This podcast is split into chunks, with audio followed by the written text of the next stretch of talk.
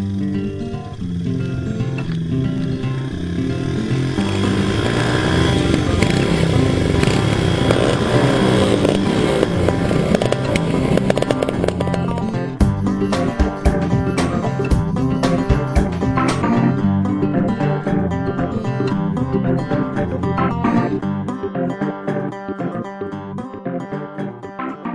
Welcome to episode 22 of the False Neutral Podcast. With me, our co-host Garrett. Eric is possibly going to be joining us a little bit, so if you hear him drop in, he may just show up and start talking. Garrett, how you doing? Uh, not too bad. It's Good. been a long time since the three of us have been together. Yes, it has. So I think it's been almost a month since the three of us, maybe three weeks, something like that. But I don't know, feels like it. Uh, yeah. So I missed last week's episode. I guess that Cameron was on from the Camden Tub podcast. How did that go? uh, the last two weeks, and uh, other than uh, got some very polite feedback that um, the couple of profanities that he dropped were not welcome, and I should have bleeped them out. And the uh, the other uh, feedback I got was uh, two weeks ago. I thought, hey, let's have some fun. We tend to be kind of laid back, and I thought, oh, it would be fun. We'll stick in some random sound effects just to liven things up, and they didn't go over terribly well. You know, we're Yeah. we, we don't have that that zany, wacky uh, morning zoo kind of feel Right. to our post. You just can't be everything, so we're we're we're not loud and and I guess we're the gentleman's podcast. Yes, it's got. I have uh, a podcast that I listen to that is uh, uh, not a motorcycle podcast. It's uh, uh, Living Japan, and Uh-huh. it's it's a three of them. It's a native Japanese woman, uh, an American from Georgia living in Japan, and a guy from Mexico City living in Japan. And it's an English language podcast about uh, life in Japan for foreigners. And Yeah. it's really fascinating, and I like it just because it's. I spend so much time involved in subjects that I'm interested in. It's nice to just have something that's just something that clears your head from all the things you think about every day. But they are they are like the nicest neighbors in your neighborhood that are always polite and soft spoken and they have fun and they talk and but I'm like, okay, we're much more like that than we are, you know, uh, Cleveland Moto podcast or something like that, yeah. where you know the guys Or are, Camden Tubbed. yeah, the guys are half drunk and and yelling at each other. So it's like, you know what, you kind of just have to get a feel for what you do well and what you don't. You just roll with it. So yeah. we are not going to have any more random soundboard clips that just pop up during editing. So uh, I got that message loud and clear. All Well, I right. did have one person say they liked it, but they were outvoted. Well, s- since I last talked to, in fact, I think it was just after the last podcast where it was the three of us, I was mentioning that I was going to be riding up to the mountains. My wife's family, they have a cabin up on Mount Hood here in the Northwest, and we are going to be riding our motorcycles there. And I was excited about it. I was riding my TX750, and my friend has a, a DS7, which is like a RD250, you could call it. And then uh, my other friend, who doesn't have a motorcycle, I let ride the Transalp that I was borrowing. hmm And I think you sent, it- sent us some some pictures. right. And so we made it, but that's about all you could say for the trip. We set off from Vancouver, which is just on the north side of Portland, Oregon, and by the time we made it the 10 miles south to the outskirt of Portland, heading up towards the mountains, uh, we already started having a problem with the Transalp, which is the last motorcycle I thought we would have a problem with. The you know it's a Honda, it's super well maintained, uh, and I was riding my TX750, which I've had for a couple years, but probably in the last eight years, it's had a total of 200 miles put on it. And my friend's very tired and very worn out DS7 Um, you know, the combined age of all of these motorcycles is like hundred and something years. So I, I'm not surprised that we did have a problem. I just didn't think it was going to be with the Transalp. So my friend was riding it, and all of a sudden it loses power. Like not all power, it would still ride, but it was like riding a mini bike on the freeway. And so we pulled over, and I thought for sure it was the carburetors because it had been sitting for about seven years. And I didn't go through the carburetors when I fired it up because when I did, after it had been sitting, it ran great. Um, so I figured for sure it was the carburetors. But we we pulled over and we sat for a little bit, went into a minute mart, got some teas, and we fired the motorcycles back up about ten minutes later, and it ran perfect, like nothing ever happened. So we're like, all right, let's see how much further we can get.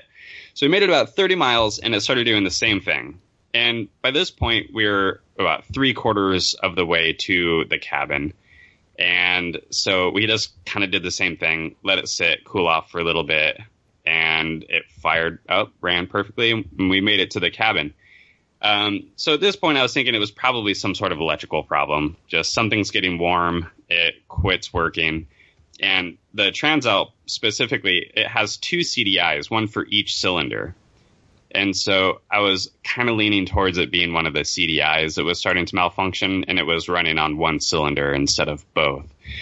So at any rate, we made it all the way to the cabin, and uh, once we got there, the throttle cable on my Yamaha broke, and so now I'm running on one cylinder. The effectively the Transalp's running on one cylinder. Uh, so we, I had to leave my Yamaha there because it just wasn't going to make it back. The Transalp, they got it back home the same way that it got there, just stopping periodically. So, at any rate, I went up a few days later and picked up my Yamaha that I left in the woodshed up at the cabin, but it was such an ordeal. I was super pumped to go to the cabin and spend time riding motorcycles up there up around Mount Hood, but it was the biggest nightmare of a 60 mile ride. So have you Oh, figured out what what was up with the with the Transalp? Yeah, it was a CDI. Okay. And so, interestingly enough, the early Transalps, the late 80s uh, Transalps, they mount the CDIs directly underneath the seat. And the electrical connectors are up at the very top of the CDIs, right where the seat touches them. And so over time, the seat just puts a little bit of pressure on those electrical connectors, and it ends up loosening or breaking the electrical contacts inside the CDI. And so a couple years later, after Honda identified the problem, they released or superseded the, the mount that holds the CDIs, and it ends up lowering the, the CDIs about five millimeters, just enough room so that the seat doesn't put pressure on it. So I put one of those mounts on, replaced the CDI, which luckily is cheap. Normally, CDIs for some motorcycles are just wildly expensive. if you can but- find them, a lot of times Yes. they're not even available for you know Yeah. anything that's over about five or ten years old. Transalps, you can still get CDIs directly from Honda for 96 bucks. Hmm. So, yeah, uh, threw CDI in it. Now it runs awesome. So we made it. My Yamaha, you know, it broke the throttle cables. Speaking of parts you can't get anymore, you can no longer get throttle cables for Yamaha TX 750. There are some throttle cables that the manufacturer says work for a TX 750, and as I found out, they absolutely do not work. They're roughly the same shape and roughly the same length, uh, but the length is critical on a cable, and and not the housing length um, so much as the like the actual cable itself. The difference So between the, housing and the and the Right. interior. yeah, so when I got these new cables, really excited to put them on, get the motorcycle back on the road, I realized that there, even with the adjustment as far out as you can get it on the cable, there's like three eighths, maybe even a half an inch of cable free play. And so literally today, just I wrapped up just before we got on this call, I was making on the lathe little aluminum spacers that where the cable fits into the holder on the carburetors. I just made a little what looks like a, an adjuster um, that just takes up that three eighths Right. of an inch of Right. space, and so I was able to make them work. But for a person that doesn't have a lathe and tools to do that, they're really kind of screwed when I mean, that's old motorcycles, though. Sometimes you just have to learn to make parts and keep them going. So, Well, I uh, I have uh, went ahead and bit the bullet and bought one of those little two and a half inch chopper speedometers for this CL125. I got Yeah. sick of messing with used old Honda speedometers and just thought I'll buy one. From what I've read, uh, it's a little difficult to put a six volt bulb in them. Yeah. And they're pretty dim after dark, anyways. So Yeah. I may not even wire in the light. You know, it, eh, I don't know how often I'm going to be riding this after dark the way it is, just because the electrics are so bad on them. The all Yeah. the lights are so dim. I, I'm not even sure I want to ride this thing after dark.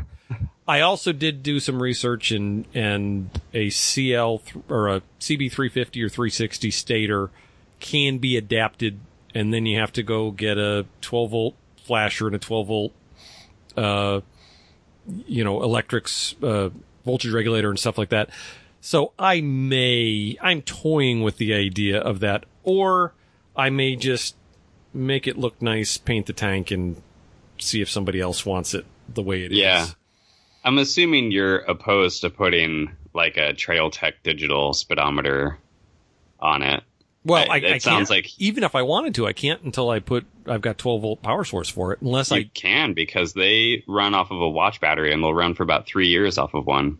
They don't re- Really? they don't need any input uh, voltage, Hmm. but um, uh, the backlight will work as soon as it senses wheel speed, which it just gets via its magnet. It, the backlight will turn on, and so it'll run as long as it senses wheel speed. But it's only about a tenth of the brightness as it is when it's actually hooked up to a dedicated power source okay, okay, which is still bright enough. At night, it's just fine. Just during the day, you can't really notice that the backlight's there. Um, but if you hook it up to a 12 volt source, and that could just be something as simple as a little external battery pack, um, it will run for a long, long, long, Hmm. long, long time. So that's what I have on my dirt bike and also a supermoto uh, that I have. Um, the supermoto, I put a, a lighting stator in it, and it runs off of the 12 volt, and it's a lot brighter, and I like it a lot more. Um, but like I said, you could just do that with a little standalone battery pack. good to know. Yep, and they're cheap too. I think they're like 70 bucks. So Uh, the Trail Tech, Yeah. like the Vapor, 70 bucks. Wow, I Uh, thought they were like the- twice that price. The endurance is the cheapest one and it's the limited functionality but it does do speed odometer trip um, and a couple other small functions.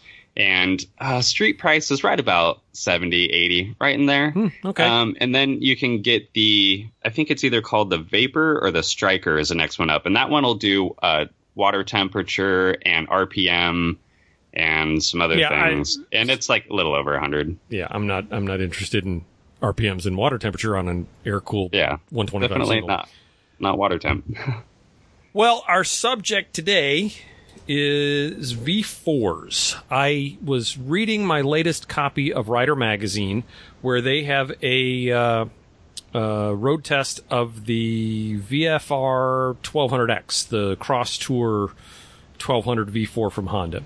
And I was thinking, got me thinking about V4s, and, and I thought, you know, that's really kind of a Honda thing. But then I started thinking about how many V4 motorcycles there actually are. And I realized that other than, except for Kawasaki, all of the, the Japanese manufacturers have made at least one V4 touring bike, one Uh-huh. V4 cruiser. Uh, there's the, uh, Ducati's made the V4. Aprilia's made a V4. And I thought, you know, uh, in my brain, I think, oh yeah, Hondas are, you know, V4s is synonymous with Honda. And uh, that's not the case because there's a lot of V4 motorcycles out there. Right. Well, historically, Honda has done a lot with V4s. However, it's surprising how many manufacturers have a current V4. Not even that have just had one in their lineup at some point in time, uh, but currently there's quite a few V4s actually. Um, yeah, because there's I don't know. Well, Yamaha has one with the VMAX right, right. they still make it. Um, uh, Aprilia, obviously. The uh, The Honda, uh, Honda does. yeah, Um, I, is, I don't is- know about Suzuki or Kawasaki. Um, Suzuki and do- doesn't. Kawasaki never did. And uh, Eric has joined us.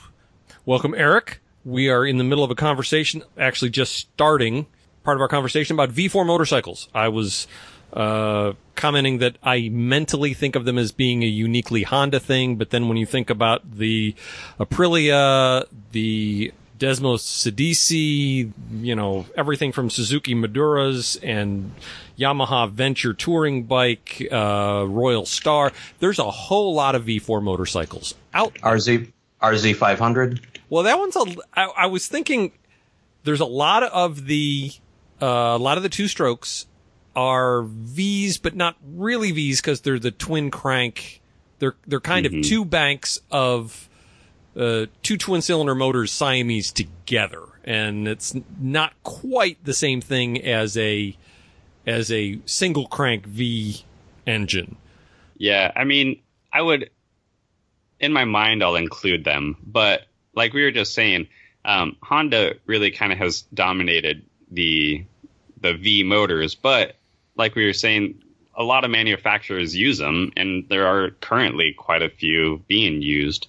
Um, so, like Pete was saying, it is not a distinctly Honda thing. Um, lots of manufacturers use them. And what people don't often realize is that Honda was not the first to make a V4 motorcycle. That they go all the way back to the 30s. Uh, Matchless made one that was called the Silverhawk. Uh, Puck made one that was the P800. The uh, the thing is, the Matchless was a very narrow angle v- V4. It was kind of like uh, the VW uh, VR motors. It was Yeah. an 18 degree V with uh, a one camshaft and a common head over all of the cylinders, and it had the biggest problem was it generated a lot of heat that it couldn't dissipate because of that. Hu- it was a, a big one piece cast uh, cylinder that just had all the cylinders in one casting, and, and it was just it just got too hot on the rear cylinders. So Yeah. they didn't make many of those. Uh, Puck or Pook, depending on how you pronounce it, uh, they also made one, but it was really bizarre. It was like a hundred and 45 degree V or something like that. It was basically Oh, yeah. a V, uh, an opposed four boxer motor where the, With a slight angle with a it. slight angle up, which is just Yeah. really bizarre because it screws up the balance of, for those of us, for those of you listening who aren't real familiar with motorcycle engines, the neat thing about a 90 degree V motor is that it has perfect primary and secondary, or a, yeah, V4, perfect primary and secondary balance. And what that means is if you look at a single cylinder bike, the piston's going up and down and the crank is going around and that just has all kinds of weight being thrown all over the place. So it causes all kinds of vibration. Now you can put counterweights on the crank equal to the weight of the piston and the connecting rod.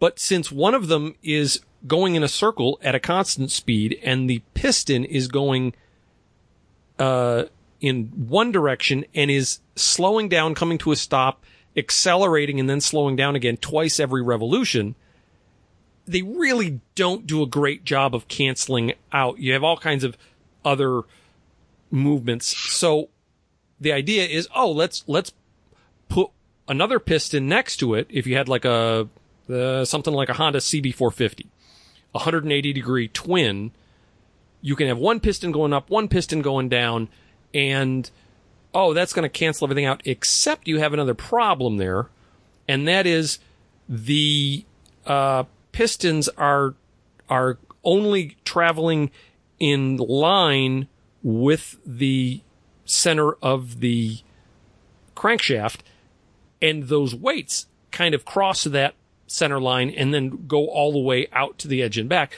So again, it doesn't work real great. And now it's kind of like two pedals on a really cheaply made bicycle. If you imagine stomping on the pedals, you're going to deflect the bottom of that frame as you kind of create a lever with one pedal pushing down. You're going to bend that one down and then you're going to bend the other one down and that one's going to pop up. That's what they call secondary or rocking couple vibration. So if you have a V4, you've got, uh, if it's a 180 degree crank, meaning both the crank pins for each pair of cylinders is on the same part of the rotation, you have none of that rocking couple and you have the two cylinders create for the whole 360 degree rotation of the crankshaft exactly the same amount of mass traveling in one direction as traveling in the opposite direction. So they run really, really smoothly. Now, if you have something like a BMW twin or a Goldwing, you have almost the same thing. Uh, because you've got the pistons and even like the valves and stuff, everything is mirror image of each other. So you've got that same balance. Now, what you don't have is the secondary balance in a boxer motor, unless you have four cylinder in, in a boxer twin, you don't have that because you still have the rocking couple. But if you have a V, uh, an opposed four boxer motor, you, you can have that primary and secondary balance as well. So why you would take a inherently perfectly balanced boxer four and move the cylinders up just enough to totally screw up your balance, I don't get. And that's why they probably only made 500 and some odd pook. Yeah, slash then you have to fit all of that extra space with that wide cylinder angle uh, into a motorcycle, which is also difficult when you have a 90 degree. You just take up a lot less space. And the cool thing about a V4 is it's a very square motor. I don't mean bore and stroke. I mean, it's a very square shape to the motor. It's not as mm-hmm. wide as an inline four, but it's more compact than a opposed four. It's, it's, uh, doesn't take up a whole lot more room than either like a Ducati V twin. You're just going to make it a little bit one cylinder wider or, uh, not a whole lot more space than a, uh, a parallel twin because you're just going to add some cylinders sticking out the front. So it ends up being very, very, uh, mass centralized, which really is helpful. The problem is, I think, and the one thing that's really difficult is one, you have to water cool it because you cannot have an air cooled V4 and have any kind of effective cooling. Right. Uh, even though I know, uh, uh, what was it? The Ducati Apollo. They made an air cooled uh, V4 prototype in the early 70s that evidently they claim didn't have cooling problems, but they also, I think, had four separate heads, so it was a really wide motor. You really had to have water cooling before V4s were going to work well. And the other thing is, they're just ugly. You can't really have a classically beautiful elegant bike with a V4 engine because they just look ugly. I don't know how else to say it. They're just a non-traditional enough shape that I haven't seen any V4 that I went, wow, that is just a, unless they had a full fairing on it, like a RC30, where you don't see the engine. Yeah. Well, I mean, I really like the look of V4s, and I don't, I don't, I just came across this picture while I was snooping around. Um, AJS is that a motorcycle manufacturer? Yeah, or is that a British one? Yeah, so their V4 motor it looks really complex and industrial, but it looks kind of cool. I think it's air cooled. Um, I don't know. Look that up and see what you think of that. oh, I forgot. Um, I forgot all about the AJS V4. Yeah. Well, Pete, remind me, but wasn't I mean, granted, it's a square four, not a V four, but wasn't part of the problem with Ariel's square four that it was air cooled and the back cylinders got almost no airflow back there? Uh, yeah. The the the Ariel uh, Square Four was deliberately kind of a uh, offset a little bit or whatever, but well, it was just low power. They really couldn't. Yeah. It, because it was a fairly big bike at the time that that was known as being a really nice gentleman's cruising and sidecar rig because it made a lot of power down low, but when you look at the the efficiency of its output to its size and it, it, they had to be very careful how much power they would try to get out of it because of those cooling issues. Uh, same thing with the matchless narrow angle V4 they had problems with. Um, It I seems like something like the Apollo. If the front motorcycles come directly out horizontally forward and the rear cylinders are then going up vertically, it seems like you could get airflow to all of the cylinders, but even still, that's a lot of heat in a small area to dissipate through cooling fins and to not water cool it does uh, create some challenges. Now, I did do some digging and found out that AJS later on did water cool their V4 because they had heating problem or cooling Yeah. problems with it. That it was an early water cooled bike. A couple of other older V4s or uh, yeah V4s. Uh, it was really interesting uh, in Czechoslovakia under the communists. Uh, Jawa built a sometime. I'm going to say uh, I'm going off the top of my head here. Late 60s. Uh, the Jawa may have been earlier, but Jawa built a V4 two stroke with twin cranks, kind of like similar to the later Japanese V4s, uh, with rotary valves, carbs sticking out the side. And at the same time, or slightly later, CZ built a, uh, I think they called it the Type 860, which was a V4 four stroke. So they they really were kind of ahead of the game on V4s and then never did anything else with them because basically I believe the government said, nope, forget it. Go back to what you can build cheaply. We're not giving you any more development money. So it just, it was just a dead end. But Czechoslovakia could have been like, had some really cool V4s if they hadn't been shut down by the communist penny pinchers. Yeah, there are some super, super cool uh, aftermarket V4 two strokes that people make. Somewhere floating around the internet, there's a video and pictures of somebody that made a CR500 based V4 uh, engine. And so it's 2000 cc's. It makes something like 200 horsepower. And I got to imagine that it sounds pretty incredible.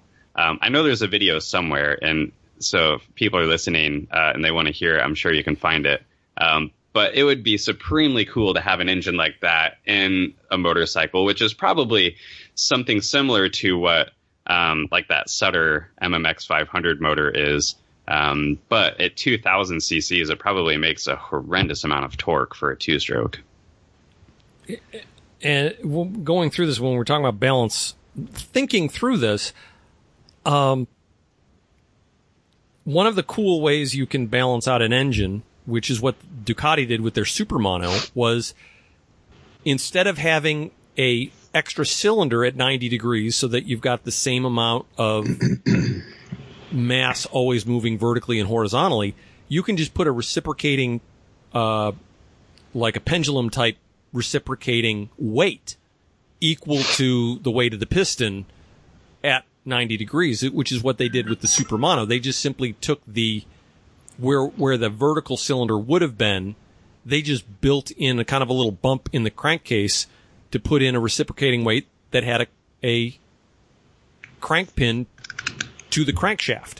So they kept all that perfect balance with one cylinder, and uh, I believe uh, uh, BMW did that with the 800, where they had a reciprocating weight rather rather than a balanced shaft that was turning with counterweight, you know, bob weights on it.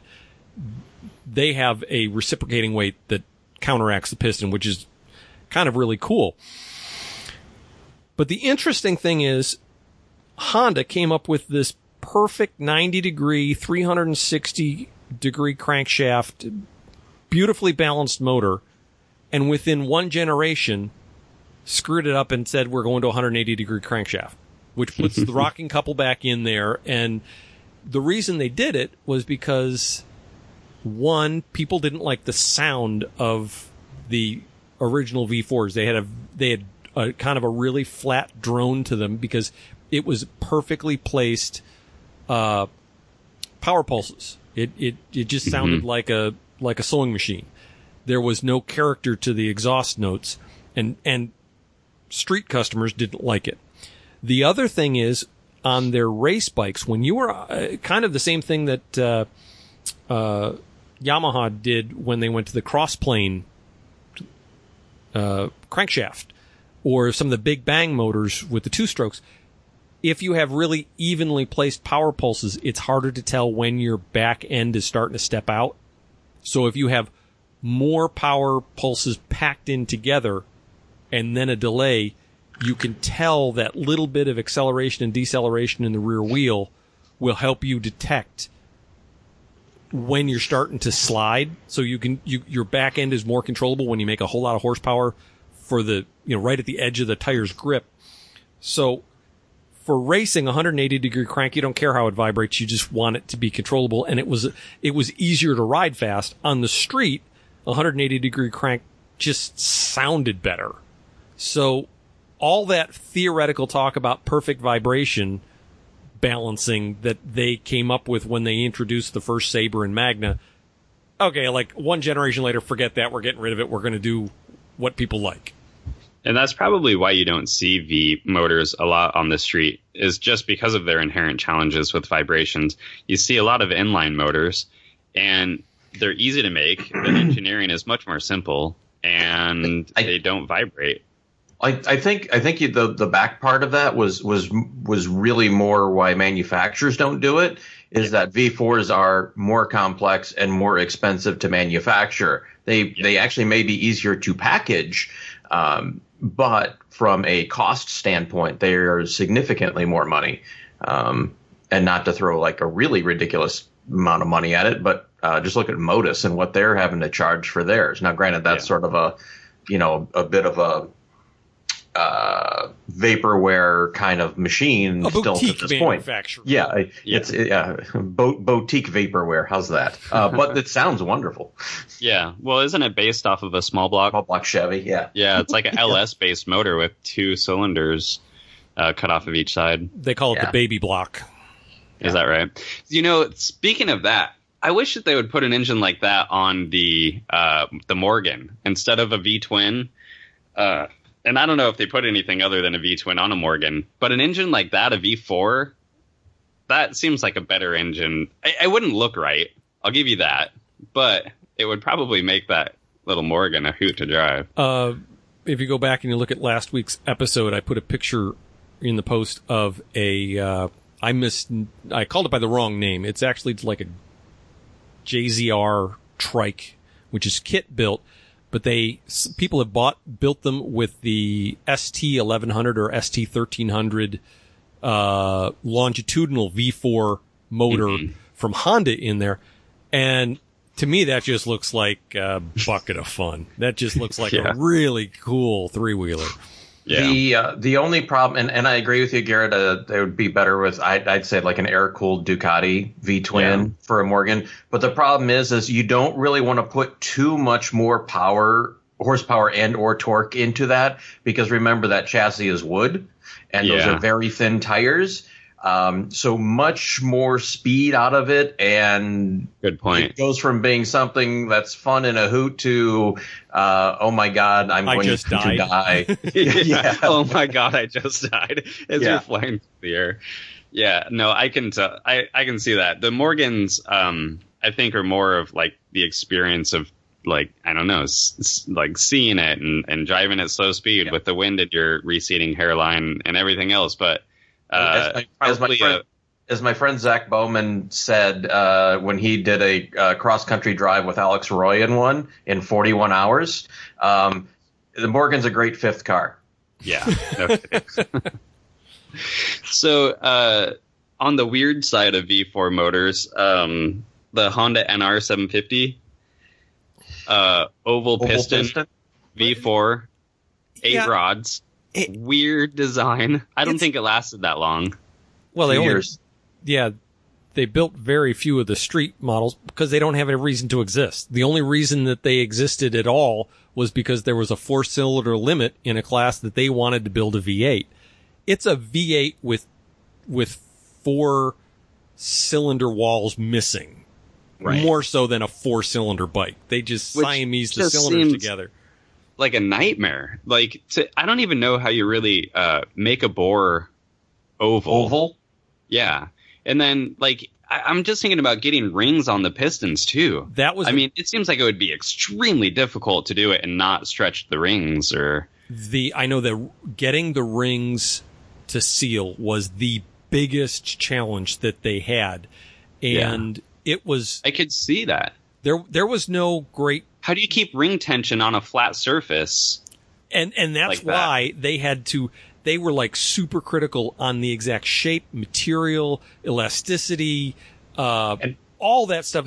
And there was no golden or you know uh, silver bullet that solved the whole thing. They just did it incrementally until it was good Yeah. enough to go into production. And, and there's a reason why every single one of those engines was assembled by the Honda Racing Corporation, because it took you know seven skilled engineers with 30 years of experience each to be able to Yeah. put that together and actually be able to seal and run. And and I want to say there were only 75 street bikes ever made, but that might be a little low. Yeah. Um, I wonder if they did they have to make uh, road going street bikes to, in order to like Yeah. satisfy some sort of requirement that it's a I- production engine or something. No, because that 750 was never raced. It was the NR 500 was uh, 500 cc was the was the I thought Grand the Prix bike. 750 was.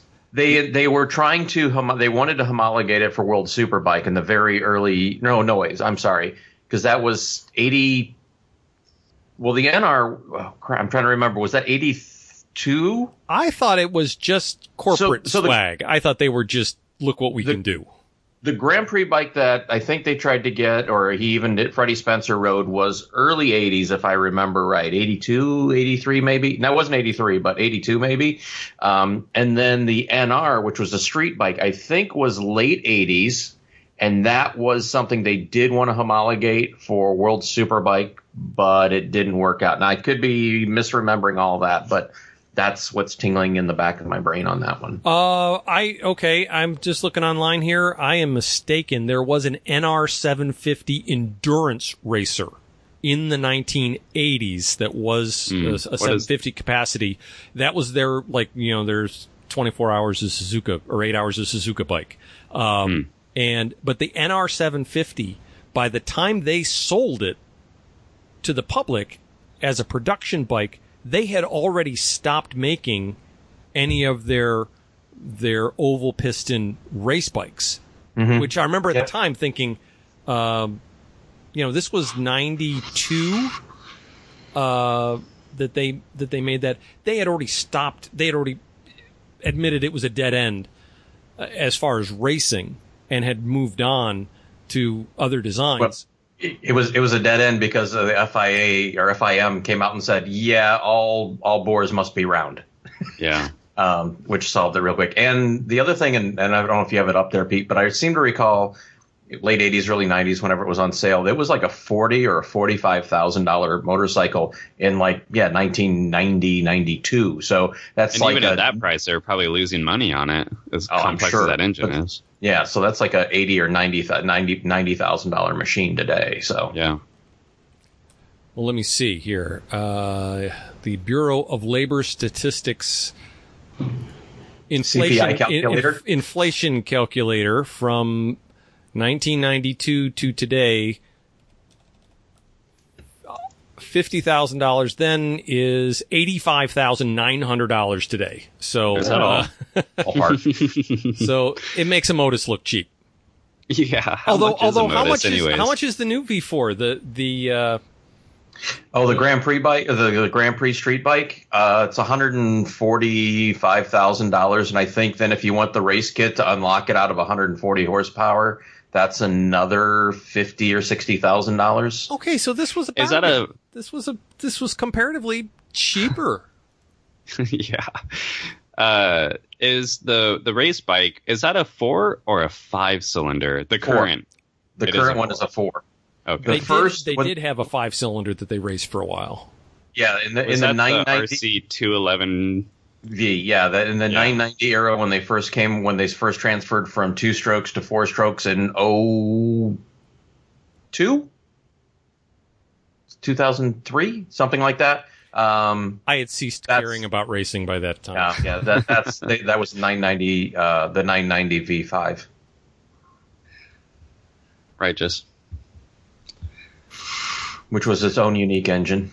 And Yeah. they, have done some weird things with the five cylinder and the, I mentioned it last time, the uh, MVX 250F three cylinder, that in order to have that perfect balance like a V4, they used, I think, a 20 or 21 millimeter solid uh, crank pin on the the single vertical cylinder it's just gigantic. It's it's it's like a paperweight that they put in with this giant bearing so that it would weigh that one piston and piston pin would weigh the same as the other two pistons and connecting rods and everything. Which I thought at the time, in fact, I think I said on an earlier podcast that it was just bodge engineering. But now I think about it, I'm like, that's freaking genius. You just took that, that pendulum weight that they used in the mono, you know, in, in the, the Ducati Super Mono that I was just praising as being great engineering. And instead of having a, a separate balance shaft, you just built it into the piston. I'm like, I'm suddenly thinking, that's, that's really innovative. That's really genius.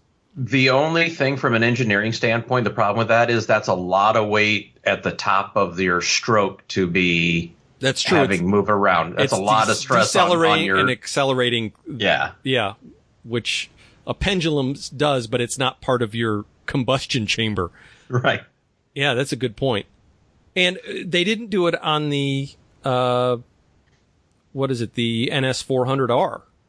When they built the 400 cc version of that, they said, eh, it's out of balance. Who cares?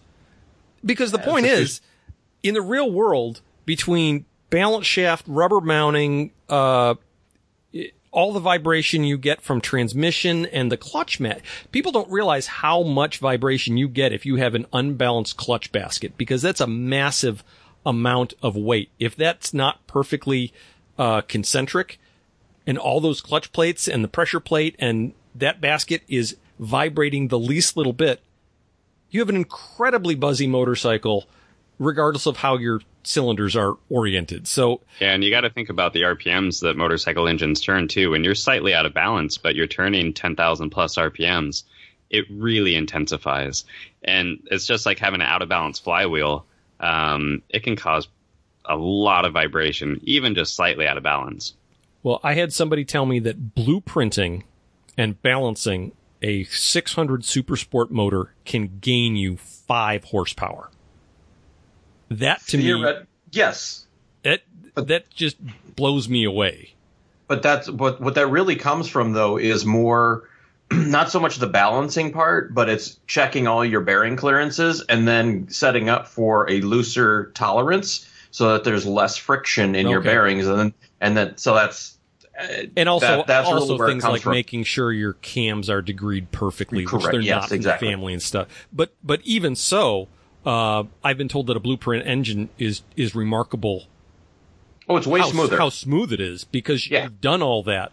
And even things like, um, you know, just making sure on a two stroke that the hole that the crank shaft goes into each of your, you know, you, they're pressed together just a fraction, you know, fractions of a millimeter off when that bob weight starts swinging and it's not going in a perfect circle, you just end up with all kinds of vibration that you can eliminate just by machining those things one at a time and making sure they're perfect rather than coming off an assembly line and just getting eh, good enough for production.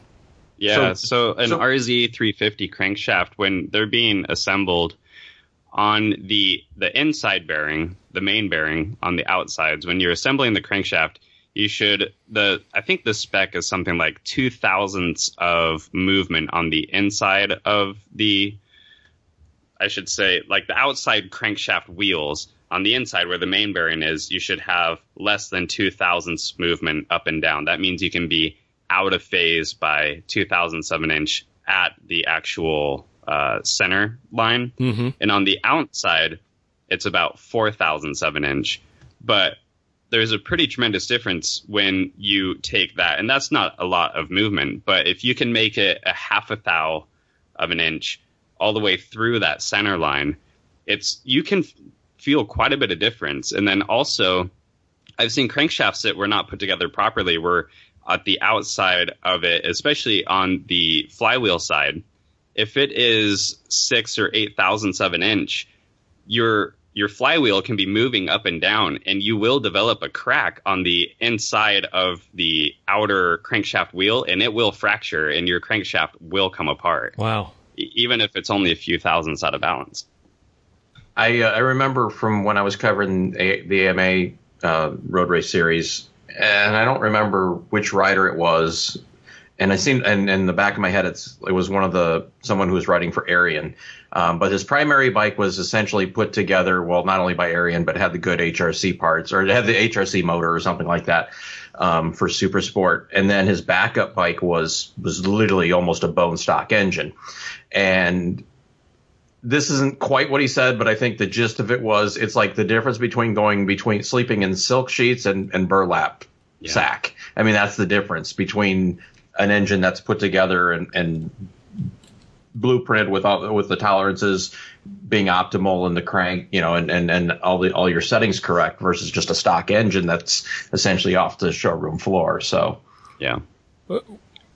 just before we wrap up, going back to what originally prompted me to want to talk about V4s, when I was reading about the VFR 1200, uh, it, it's it's actually lighter than the old 800 number or 800 VFR 800 motor, and for being a 1200 to make it lighter and smaller than the 800, I was amazed.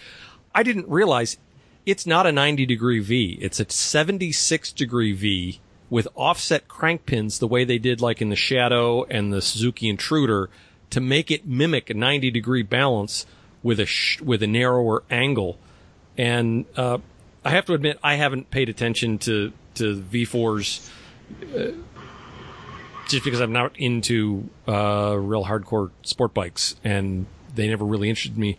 Reading about the Cross Tour, the VFR 1200X, I could be real interested in that bike. And now that I've heard so many things, really good things from my friend that's got the Africa Twin about the uh, DCT, I could go for that. So Yeah. it's it's opening my eyes. Good. Well, we need to wrap it up. Uh, I know Garrett, you need to take off. Thank you, gentlemen. I always enjoy this. yeah, it's good Yep. to hear you guys again. It's been a while. Yeah. yep, sorry for being late. Well, all three of us got together this first time in a couple weeks. We've been able to do that. So, Yep. and hopefully we'll do this again next week, and hopefully all of our listeners will join us. Thanks, guys. Yep. Bye bye.